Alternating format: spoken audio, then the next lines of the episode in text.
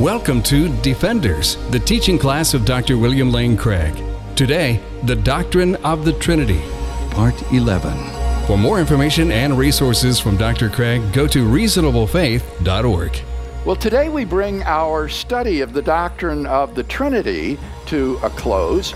You'll remember I have defended a model of the Trinity according to which we think of God as an infinite, unembodied soul, but a very special sort of soul, namely a soul so richly endowed with rational faculties that God has three sets of rational faculties, each sufficient for personhood, so that God is a tri personal being.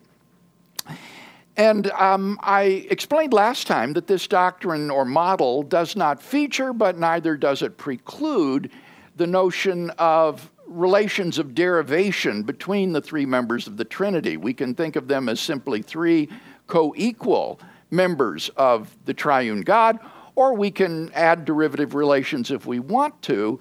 Uh, and it seems to me that this is a positive feature of the model. Now, today, I'd like to wrap up by offering a plausibility argument for the truth of um, the doctrine of the Trinity. The doctrine of the Trinity belongs to revealed theology, not natural theology. That is to say, you will not be able to prove that God is a tripersonal being through the resources of human reason alone. You might be able to prove that God exists, but you wouldn't know that God is a Trinity. Rather, this is a matter of divine revelation. And one uh, accepts this doctrine based upon God's self revelation in Scripture as a tripersonal being Father, Son, and Holy Spirit. Still, we can ask if there are any arguments that we might give that would support the plausibility of this doctrine, that would uh, say, yes, this teaching, this doctrine is a credible teaching. And so I want to uh, close our discussion of the Trinity with a plausibility argument that has been defended by a number of contemporary Christian philosophers um, for God's being a plurality of persons, uh, not simply one person, but a plurality of persons. And the argument goes like this By definition, God is the greatest conceivable being. That's St. Anselm's insight in the ontological argument. If you could conceive of anything greater than God, then that would be God. So, by definition, God is the greatest conceivable being.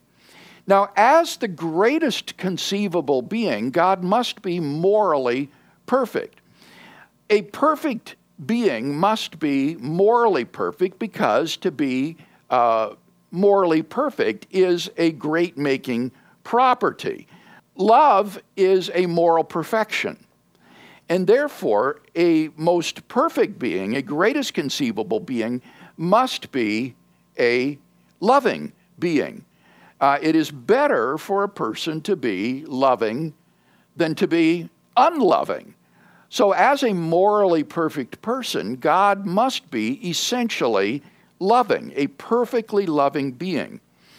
Now, when you think about the nature of love, it belongs to the very, very nature of love to give oneself away uh, to another. Love reaches out to another person rather than centering wholly in oneself. If you love, you are giving yourself away to another. Now, since God is perfectly loving by his very nature, this belongs to the essence of God, that means that God must be giving himself in love to another. But who is that other? It cannot be any created person because creation is a result of God's free will, not a result of his nature. It belongs to the very nature of God to be loving, but it doesn't belong to the very nature of God to be creating. So we can imagine a possible world in which God freely chooses to refrain from creating anything at all. There are no creatures at all in such a world, uh, and God remains solitary and alone. And yet, God would still be essentially loving in such a world because love belongs to his very nature as the most perfect being. So, created persons, uh, though they are loved by God, cannot be the explanation for whom God essentially loves. Moreover, we know from modern science that created persons have not always existed. Um, the universe has been around for some 14 billion years, and human beings have only appeared relatively recently on the scene. Um, and therefore, um, even though God loves created persons, um, they are not eternal. They have not always existed, but God is eternally loving. He didn't just begin to be loving some time ago when human beings came into existence. So again, created persons cannot sufficiently explain or account for God's being a perfectly loving being. So again, created persons alone are insufficient to account for God's being a perfectly loving being. It therefore follows that the other to whom God's love is necessarily directed must be internal to God Himself. In other words, God is not a single, isolated, individual person, uh, as Unitarian forms of theism, uh, like Islam, hold. Rather, God must be a plurality of persons, as the Christian doctrine of the Trinity affirms. On a Unitarian view, of God, like Islam, God is a person who does not give himself away, essentially, in love for another. He is focused essentially only on himself, and therefore he cannot be the most perfect being, the greatest conceivable being. But on the Christian view, God is a triad of persons in eternal self giving love relationships. So, because God is essentially loving, the doctrine of the Trinity is more plausible than any Unitarian concept of God. I think this is a very good argument for thinking that God is a plurality of persons. It doesn't prove that God is three persons, um, but it does show that there must be a plurality of persons in God uh, to whom God's love is necessarily directed, and therefore it serves to show the plausibility, at least, I think, of the doctrine of the Trinity. Any discussion of this argument? Yes, Cody. Check, check, check. And I think check. we'll. Do we have a microphone for you? Yes, it looks like we do. So I was recently reading a book by a Jehovah's Witness, Greg Stafford, and he briefly gives like a scriptural tries to give a scriptural argument against this by saying by pointing to passage his main argument really rests on the whole uh, love your neighbor as yourself, and so he tries to point to areas in Scripture where you ha- where it says the idea being that you have to love yourself, and so if one can love yourself, it's therefore not required for there to be another person. Well, I do think you could have love directed toward yourself, but that's what I said. I think that on that view of God, God is entirely self centered, self focused. He's not giving himself away in love. And the commandment that he's quoting is to not simply be self centered mm-hmm. and selfish, but to love your neighbor as you love yourself. So I think that verse actually supports the idea that it's a moral perfection to be directing your love toward others and not to be just a self centered person, but to um, love another. So I would actually, I think, enlist that verse in favor of this argument. It, it would show that it is a moral perfection to be giving oneself in love to another. Yes, Steve. It seems like the argument uh, depends on that at least some creation is outside, not a part of God. Right.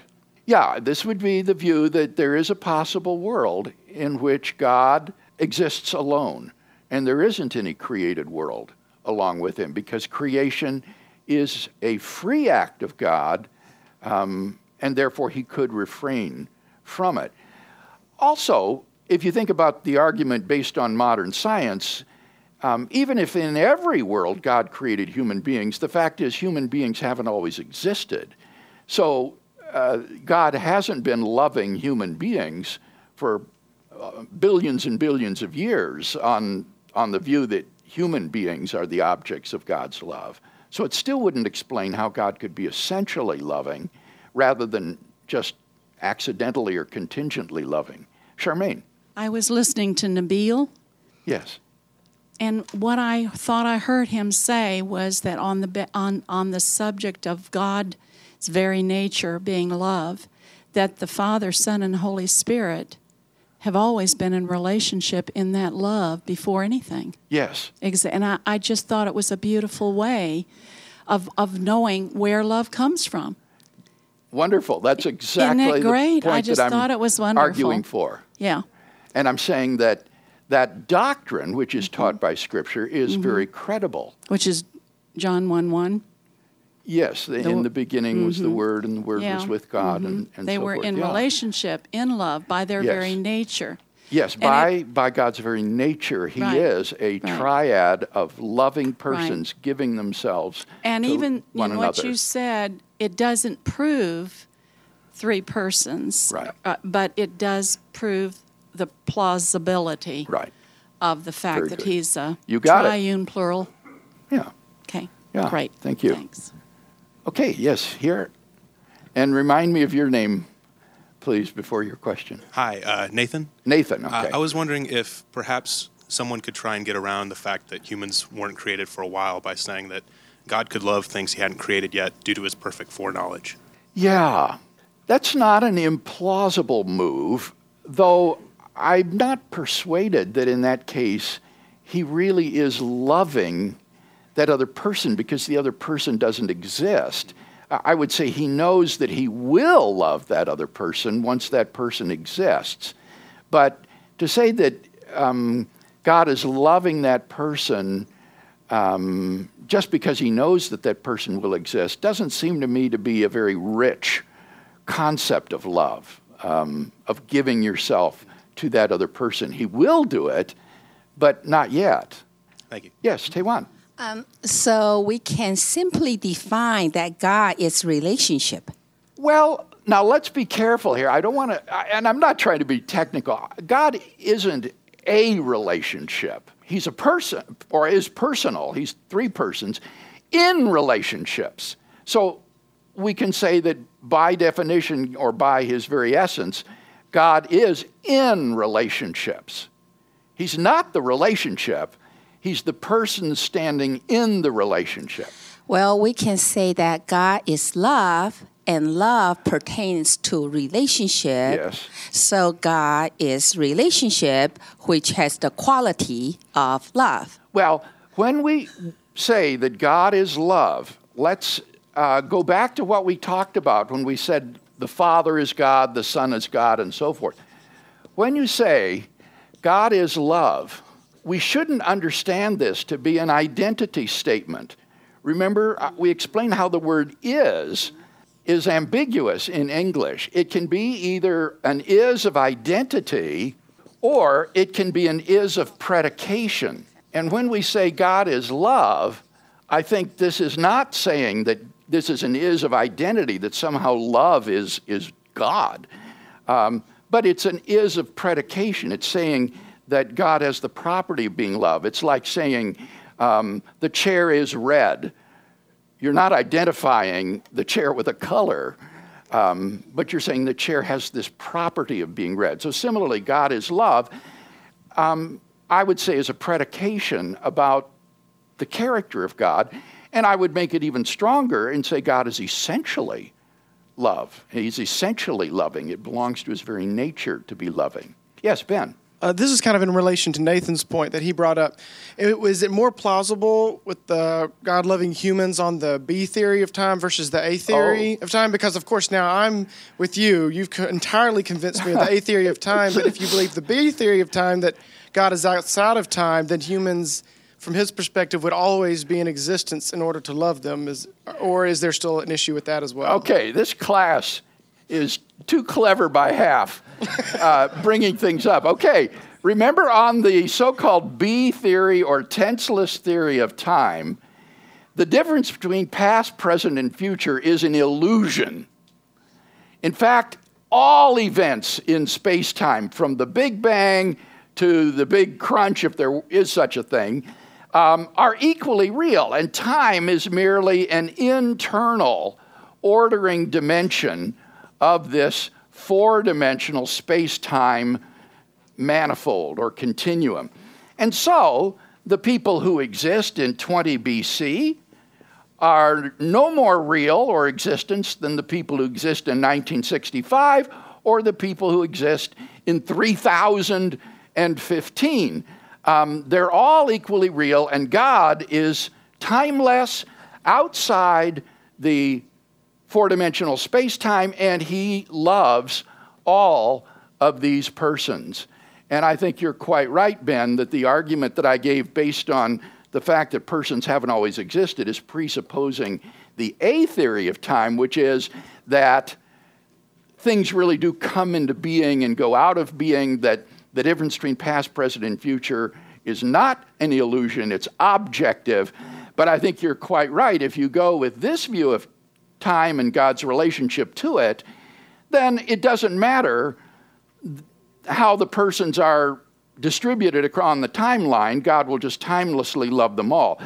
The more important point, though, Ben, would be that this isn't essential. This space time doesn't need to exist. There are possible worlds where God doesn't create it and therefore just exists alone, and yet he's still loving. So the version of the argument based upon the possibility of God existing alone is more powerful than the argument based simply on temporal um, creation of persons. All right, someone else who hasn't um, made a point yet. All right, well, then we will go back to Steve. So this is dealing with the B theory of time, maybe an offshoot of it. Is it possible that everything that's created is within God, and the B theory is correct in that all the past exists up until the point present, and there's a future because He truly gives us free will and Himself free will to create? and he pre, he predestined certain things will happen in the future, but they have not occurred because of his sovereignty. He creates them as it goes. Okay, Steve's raising a very interesting and difficult question about God's relationship to space. Classical theologians not only talked about God's omnipresence, but they also spoke in a very puzzling way about God's immensity. And the doctrine of God's immensity um, is the idea that these physical things, space, somehow literally exist in God, that God is immense. He fills all of space, and He is present wholly at every point in space. It's not as though there's a piece of God that's in this room and then there's another piece of him in the other room and another piece somewhere else. It's not like God is spread throughout space like an ether.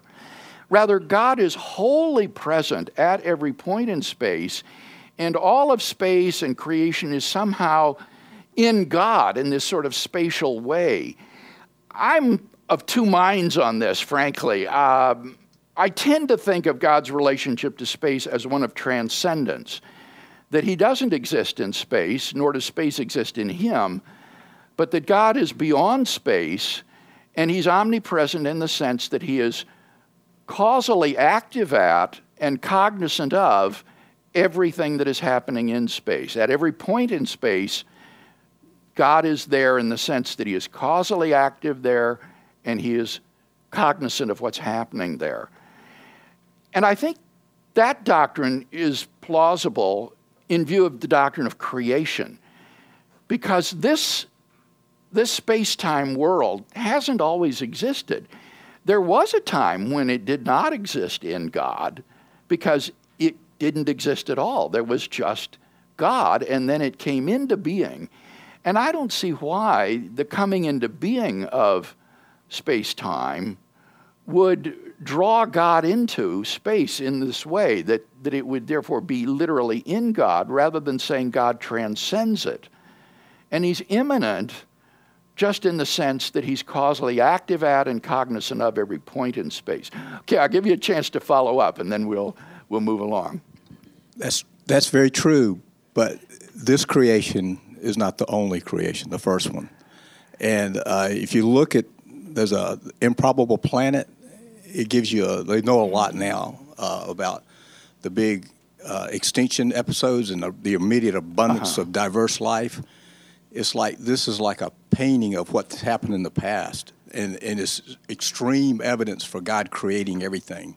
There is no evolution. If you'll read it by it's Hugh Ross's new book. Uh-huh. Now, well, he's now, not he's not ascribing to that. I'm just saying you're right. If the problem of this creation, if it was the only one, would be a, a death nail to that view. Well, when we're talking about this space time manifold, this would encompass, Steve, any diversity of planets that might have existed in the past or distant reaches of our, our universe. Those would all be encompassed within this.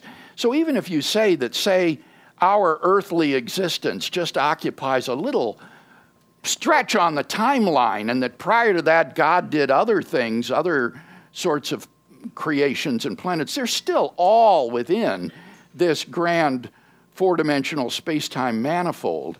And so I don't think that kind of creation would suffice to solve the problem that I spoke of that this thing isn't necessary, it doesn't have to exist. And so there is a state of affairs in the actual world which is just God existing alone without any sort of created order, any angels, any space, any time. There's just God because all of that is a result of his free will. All right, let me move on to someone else if there's another comment. Yeah, George over here has a, a comment. Bill, I've got to leave in a second. I wanted to ask you before I have to go. This does not I hope relate. you don't to... leave before the answer. no, I'll wait for that. okay. But, uh, just a general question about the Trinity. Um, I have no trouble affirming the Trinity, but it's easy to feel some sympathy with people who are skeptical I'm thinking of you mentioned Dan Brown and uh, maybe uh, Bart Ehrman, mm-hmm. who say, well, this doctrine was not agreed to for 300 years after Christ. And um, the um, I wonder what your comment would be on why it took that long to sort of disassemble or uh, reverse engineer and come up with the Orthodox doctrine of the Trinity. One possible answer would be, I think, that um, the urgent task of the New Testament of the apostles was to establish the church. And they thought that the second coming was going to happen in their lifetimes or very soon. And so they did not need, they didn't feel a need to get into this kind of detail. But I wonder what your comment would be on that. Yeah, I'm not at all, and I, I mean this honestly, George, persuaded at all by this idea that it, it took 325 years to come up with the doctrine of the Trinity. The reason we went so painstakingly through the biblical material and then each stage of church history was to show how Christians were struggling to understand the idea that the Father is God the Son is God, the Holy Spirit of God, all of which is affirmed in Scripture, and yet there are not three gods. There's one God. That's hard to understand, and it took time and effort to work it out. And, and the central affirmation or the raw material of the Trinity is already in the New Testament the deity of the Father, the Son, and the Holy Spirit, and yet monotheism. And anybody who affirms that, I think, is affirming the Trinity, and it just took a while of hard thinking that went through Logos Christology and modalism and then the challenge of Arianism and so forth in order to formulate this idea of three persons in one substance. So I don't find that at all surprising. The, the point is that the raw materials for the doctrine are right there in the New Testament. All right, well, let me go on to say a word about the application of the doctrine of the Trinity um, to our lives. And there are three points that I wanted to share. First, I think that the doctrine of the Trinity helps us to order our prayer lives correctly. When the disciples came to Jesus and said to him, Teach us to pray. How did Jesus teach them to pray? He taught them to pray to the Father, our Father, who art in heaven, hallowed be thy name, etc., etc. Our prayers are to be directed to the Father. Jesus also said, Whatever you ask in my name, uh, I will do it for you. So we're to come to the Father in the person and the authority of the Son. It's because we are in Christ that we dare to approach the throne of the holy God, sinful creatures though we are, to give our requests. And then we do it in the power of the Holy Spirit. Remember, Paul says in Romans 8, we don't know how to pray as we ought, but the Holy Spirit helps us in our weakness with groans too deep to be uttered. And he who knows the mind of the Spirit uh, then uh, knows what requests we make of him and what we need, and, intercede, and the Spirit intercedes for us according to God's will. So, while one might on occasion pray to the Lord Jesus or invoke the presence of the Holy Spirit, the normal model for our prayer life ought to be prayer directed to the Father in the authority and name of the Son and with the power of the Holy Spirit. Secondly, the Trinity provides a very healthy model of the family and the marriage relationship. Remember, we saw that in the Trinity, all three of the persons are co equal. They are all um, omnipotent, omniscient, morally perfect, eternal, and so forth. They are all uh, partakers of the divine nature, and so completely equal. And yet, in the economic Trinity, these persons take on different roles in the plan of salvation. The Father sends the Son into the world. The Son takes a human nature to himself and dies on the cross as a substitutionary um, punishment for our sins. The Holy Spirit then works in the place of the Son to establish the church until the Son returns to earth. So there is a subordinationism or a submission of the persons in the economic trinity. The Son submits to the Father and His will. The Holy Spirit submits to the Son and stands in His place and continues His ministry. So even though all three of the persons are co equal, there is a kind of submission of one person to another within the economic trinity. In the same way, in the marriage relationship, the husband and the wife are co equal before God, both made in the image of God. In Galatians 3:28, Paul says, "In Christ there is neither male nor female, a slave nor free, um, but you are all one in Christ Jesus." So before God's throne, in God's grace, the husband and the wife are co equal. Similarly, the children are equal with the parents uh, insofar as they are in Christ and before God. They're all equal. But in the family unit, for the sake of the functioning of the family, God says that the wife should submit to her husband's leadership and that the children should submit to their parents and do as they are commanded by their parents. And contrary to what feminists assert, this does not in any way imply inferiority of the wife or of the children for that matter. Um, this is a purely functional submission uh, for the sake of order uh, in the family and doesn't imply the inferiority of the wife or the inferiority of the children, who are all co equal before God. Finally, I wanted to share with you um, an email I got this week from a student who listens to the Defender, uh, Defenders class and wanted me to share something of the impact that the doctrine of the Trinity had on his own personal spiritual life. And so I want to read this testimonial that was sent in by Diego. He said, As you wrap up the doctrine of the Trinity in Defenders class, I was hoping that at the end of your lecture you would share with the class how much of a difference this doctrine can make in a believer's spiritual life. as it did for me by illuminating some of the other attributes of God that we have already discussed. For me, the Trinity illuminated how, as you have said, creation, like salvation, is an act of God's grace. I think that you express this concept well in your article, Divine Timelessness and Personhood, even though you were talking about God's relationship to time. Still, this paragraph just struck me, and here he quotes a paragraph from that article. Consider the love relationship between the members of the Trinity.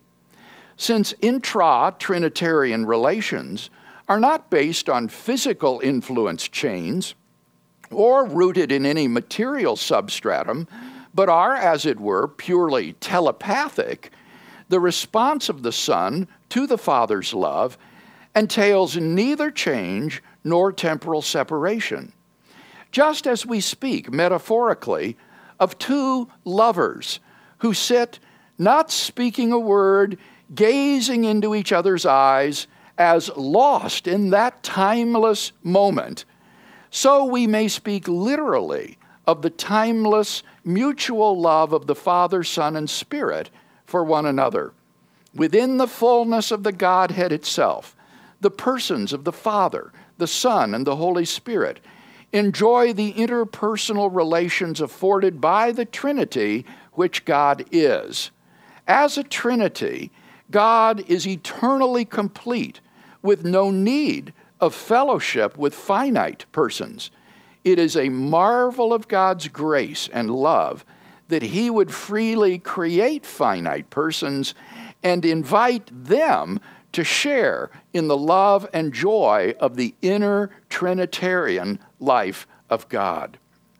Diego goes on to say then, what a gift, what a life. When I first read that, it was like a switch went off in my head and my heart.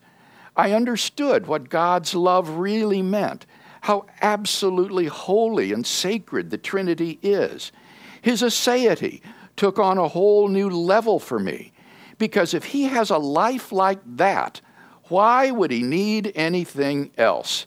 I was so grateful for God's power and eternity, because that meant He could create creatures like me to enjoy that relationship forever and his omniscience implied that he would know how to providentially order the world so that I would come to know him. The phrase, How great is our God, finally made sense to me, as did the incarnation and the atonement. To think that Christ would suffer the agonies of hell on the cross for my benefit, so that I could enter into that relationship free from the sin that separated me from it. It brings tears to my eyes. Wow, what a God He is. This is more than I could ever expect, even from the paradigm of goodness. So, if you have time, please tell the folks in the class what a difference this doctrine can make in their lives. It sure has made a difference in mine. Respectfully, Diego. I thought that was a wonderful testimony to the practical implications in the spiritual life of this doctrine of the Trinity. So, before we close, is there any final discussion um, or comment that you would like to make? Amy, please. Okay.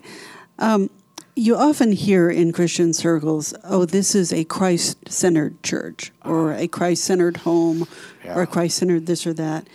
Um, my feeling, based on this study, is that while that might be nice shorthand, it's it's not truly what we ought to be saying. We are should be truly a Trinity centered yeah. church and a Trinity centered home.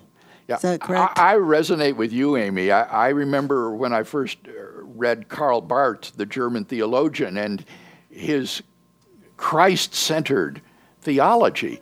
It seemed to me that's that's a mutated form of Christianity.